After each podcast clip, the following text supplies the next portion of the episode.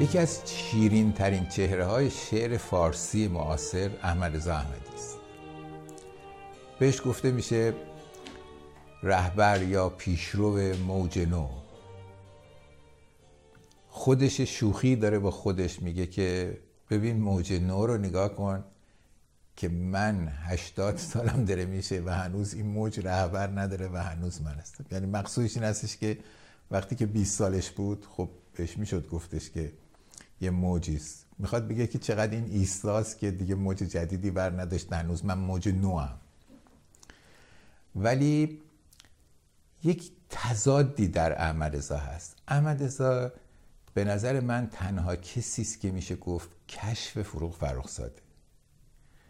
یعنی دانشجوی کرمانی از خانواده معتبر احمدی از کرمان به نظرم نامه می نوشت برای فروغ و شعراشو میفرستاد و اثر تشویقای او هم بود که بعدا هم تو ادامه داد تا اومد تهران.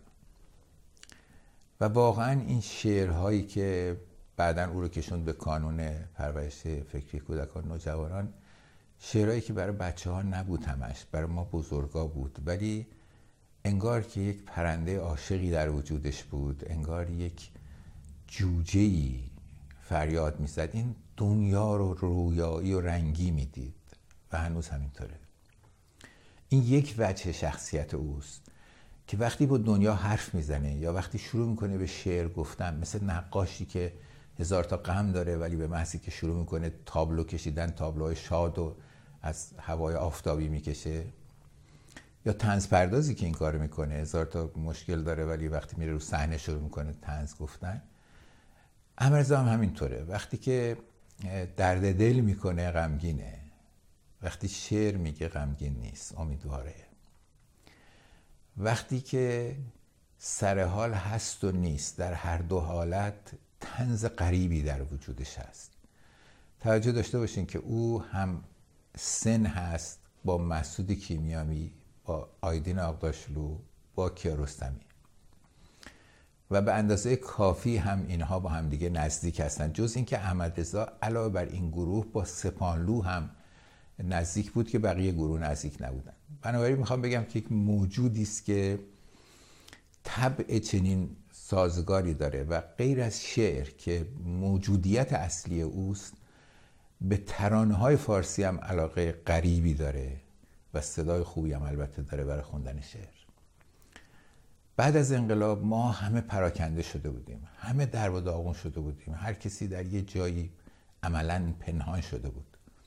من یه روز در نزدیکی خونمون در خیابان فرشته دیدم یه مغازه تازه‌ای باز شده است. یه مغازه مثلا خاربار فروشی شکل ولی یه آرم فوق العاده زیبایی داره به اسم ماهور.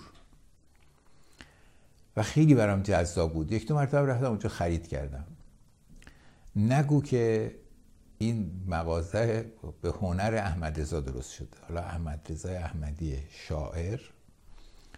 حالا او رو تأسون کنیم در یک مغازه خاربار فروشی که به اسم دخترش به اسم ماهور هم است.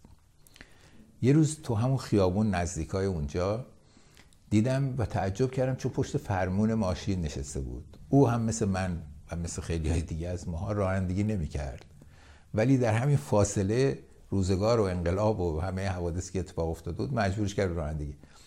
گفتم که چطوری عزیزم؟ حالت چطور اینا؟ گفت یادته که می‌خواستم رقیب تی اس الیوت بشم؟ گفتم آره. گفت رقیب اکبر مشتی شدم.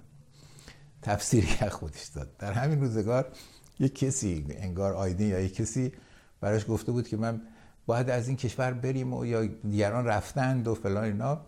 و بعد فی زده بود. گفته بود که من کتاب خونم رو اگر که بفروشم می‌تونم باش برم دنیا زندگی کنم.